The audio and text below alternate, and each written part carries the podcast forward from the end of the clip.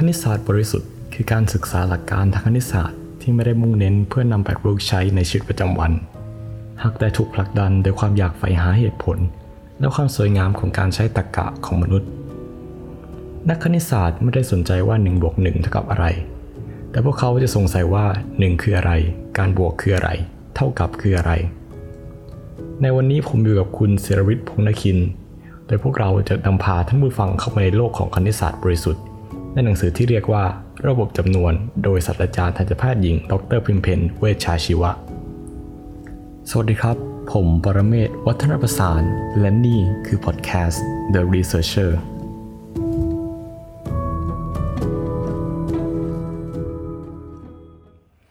เอ่อคุณศิรวิทย์ช่วยเล่าเกี่ยวกับหนังสือเล่มนี้หน่อยครับ ว่าเป็นหนังสืออะไร ก็หนังสือเล่มนี้นะครับ เป็นหนังสือที่ เอ่อเรียกได้ว่าผมผมชอบเล่มนี้มาก เป็นหนังสือที่อธิบายถึงการสร้างตั้งแต่จำนวนธรรมชาติจำนวนเต็มจำนวนตรรกะยะจำนวนจริง ไปจนถึงจำนวนเชิงซ้อนเลย คือผมสามารถเอาเด็กทารกเกิดใหม่ขึ้นมาผมสามารถเอาข้อมูลที่อยู่ในหนังสือเล่มนี้ไปยัดใส่หัวเขาแล้วเขาจะเข้าใจถึงการมีอยู่ของจำนวนเลขหนึ่งสองสามสี่อะไรอย่างนี้เลยเหรอครับ ควรจะเป็นอย่างนั้นครับ แต่ว่าก็ต้องเข้าใจถึงเอ่อเซตหรือว่าพวก สิ่งพวกอนิยามต่างๆ ด้วยครับ ที่เหลือก็น่าจะเข้าใจครับอ่าอันนี้คล้ายๆกับเป็นเอ่อไบเบิลของวงการจำนวนในประเทศไทยเลยใช่ไหมครับ คล้ายๆอย่างนั้นครับ ก่อนอื่นเลยก็คือเรื่องความรู้พื้นฐานนะครับ ก่อนที่จะมาอ่านหนังสือเล่มนี้เนี่ยอ่าเราจำเป็นจะต้องมีความรู้พื้นฐานบางอย่าง เช่นอ่าเรื่องเกี่ยวกับเซตนะครับ ช่วยอธิบายถึงเกี่ยวกับเซตแบบเข้าใจง่ายๆหนะครับ เซตก็คือกลุ่มของสิ่งของครับ กลุ่มของสิ่งของอย่างเช่นอ่าเซตเซต X ก็มีผมใส่รถใส่เก้าอี้ใส่จักรยานอะไรประมาณนี้ใช่ไหมครับ ใช่ครับ แต่ว่าปัญหาคือมันไม่ใช่กลุ่มของสิ่งของธรรมดาครับ มันคือกลุ่มของสิ่งของที่ไม่มีตัวเองอยู่ในนั้นครับ ไม่มีตัวเองอยู่ในนั้นยังไงครับ เช่น ผมนิยามว่า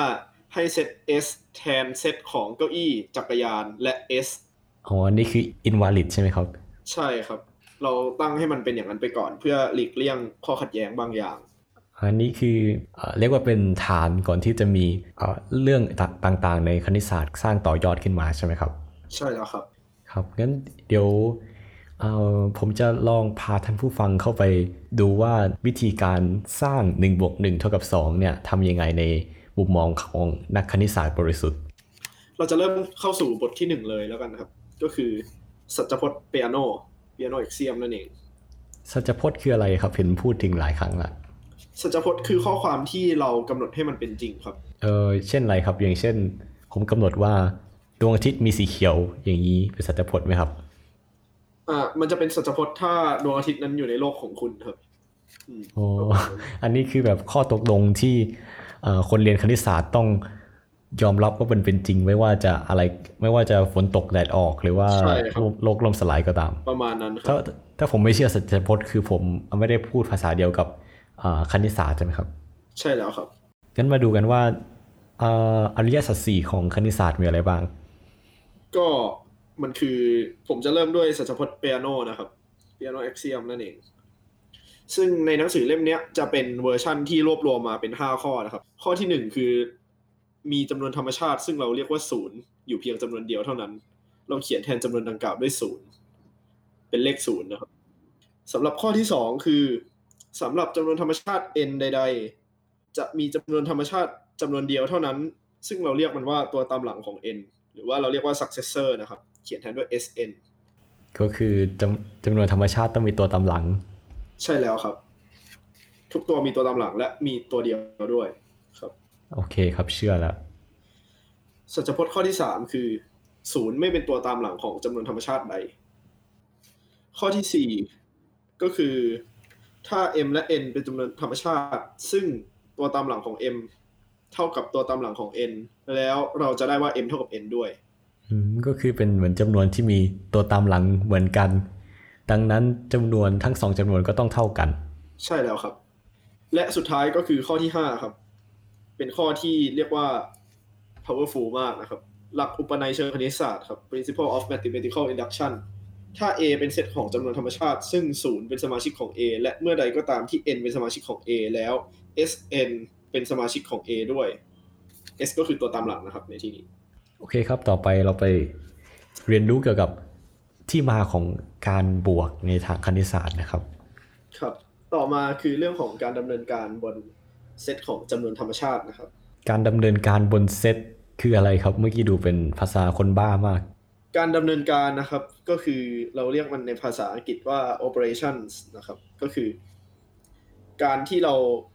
การที่เรามีฟังก์ชันอะไรบางอย่างไปกระทำกับสิ่งของนะครับ ซึ่งในที่นี้คือถ้าเป็นการบวกหรืออะไรประเภทเนี้ยการบวกคูณอะไรอย่างนี้ เราจะเห็นว่ามันคือการเอาจำนวนสองตัวมาทำอะไรบางอย่างด้วยกัน อย่างเช่นผมมีข้าวเหนียวกับหมูปิ้ง เอามาดำเนินการกันได้ขนมเค้กอย่างนี้ก็ได้ใช่ไหมครับ ใช่แล้วครับสำหรับณจุดนี้ก็ ผมจะพูดถึงการดำเนินการการบวกนะครับ ก็คือ เราจะเขียนว่าสำหรับจำนวนธรรมชาติ m และ n ใด ๆ ผลบวกของ m และ n จะเขียนแทนด้วย m บวก n นะครับ เป็นเครื่องหมายสัญลักษณ์บวก เป็นจำนวนที่ได้จากการรวบรวมสิ่งของจำนวน m และ n ชิ้น อันนี้คือนิยามของการบวกใช่ไหมครับอ่าจริง ๆ ยังไม่ถึงกับนิยามครับ อันนี้จะเป็นนิยามปากเปล่าก่อน คืออันนี้ยังไม่เป็นนิยามทางคณิตศาสตร์ แต่ว่าเพื่อให้เราเห็นภาพการบวกได้ง่าย ก็เนื่องจากศูนย์แสดงถึงความว่างเปล่า เราจะกำหนดให้ m บวกศูนย์เท่ากับ m นะครับ แล้วก็เนื่องจาก 1 เป็นจำนวนถัดไปจากศูนย์เราจึงมองได้ว่า m บวก1เป็นจำนวนถัดไปจาก m บวกศูนย์ซึ่งก็คือจำนวนถัดไปจาก m เราก็กำหนดให้ m บวก1 เป็นตัวตามหลังของ m นั่นคือ m บวก1เท่ากับ sm นะครับ อันนี้คือแบบเออพูดง่ายๆทำให้มองเห็นภาพสมมติผมมีชูนิ้วชี้ขึ้นมา ตัวตามหลังของนิ้วชี้ก็คือนิ้วกลาง นิ้วชี้กับนิ้วกลางก็คือแบบหนึ่งสองอะไรประมาณนี้ใช่ไหมครับ ใช่แล้วครับ ก็เลยจะได้ว่าการบวกหนึ่งคือการไปเป็นไปหาตัวตามหลังนะครับทำนองเดียวกันก็คือพอเรามีจำนวนธรรมชาติ k ใด ๆ เราสามารถบอกได้ว่า การที่เรามี มีจำนวนธรรมชาติตัวเดิมอยู่แล้ว สมมติเป็น m นะครับ มี m อยู่แล้ว แล้วเราต้องการนับต่อไป k รอบ ก็คือหาตัวตามหลังไป k รอบนะครับ ก็คือ m บวก sk นะครับ มันจะเทียบเท่ากับ s ของ m บวก k ครับ ก็คือมีจำนวนจำนวนหนึ่งบวกเข้าไปด้วยจำนวนจำนวนหนึ่งผลบวกของมันคือ ตัวตามหลังตัวที่นับไปจากนั้นของตัวที่เราบวกไป ต่อมาก็จะเป็นบทนิยามของผลบวกนะครับ เรานิยามผลบวกซัมของจำนวนธรรมชาติ m และ n เขียนด้วย m บวก n ดังนี้ m บวก0เท่ากับ m และ m บวกตัวตามหลังของ k เท่ากับตัวตามหลังของ m บวก k สำหรับจำนวนธรรมชาติ k ใด ๆ เราจะเรียกการดำเนินการการบวกว่าการบวกบนจำนวนนับนะครับ อ่า เช่น0บวก1เท่ากับ 0บวกตัวตามหลังของ0เท่ากับตัวตามหลังของ0บวก0เท่ากับตัวตามหลังของ0เท่ากับ1ศูนย์บวกสองเท่ากับศูนย์บวกตัวตำลังของหนึ่งเท่ากับตัวตำลังของศูนย์บวกหนึ่งเท่ากับตัวตำลังของหนึ่งเท่ากับสองหนึ่งบวกหนึ่งเท่ากับหนึ่งบวกตัวตำลังของศูนย์เท่ากับตัวตำลังของหนึ่งบวกศูนย์เท่ากับตัวตำลังของหนึ่งเท่ากับสองนี่ไงครับหนึ่งบวกหนึ่งเท่ากับสองแล้วอ๋อกว่าจะได้นะครับหนึ่งบวกหนึ่งเท่ากับสองทำไมถึงเราต้อง สร้างอะไรขึ้นมามากมายกว่าจะได้อะไรที่ง่ายเพียงแค่ผมดีดนิ้วขึ้นมา ปังปังได้แล้วหนึ่งสอง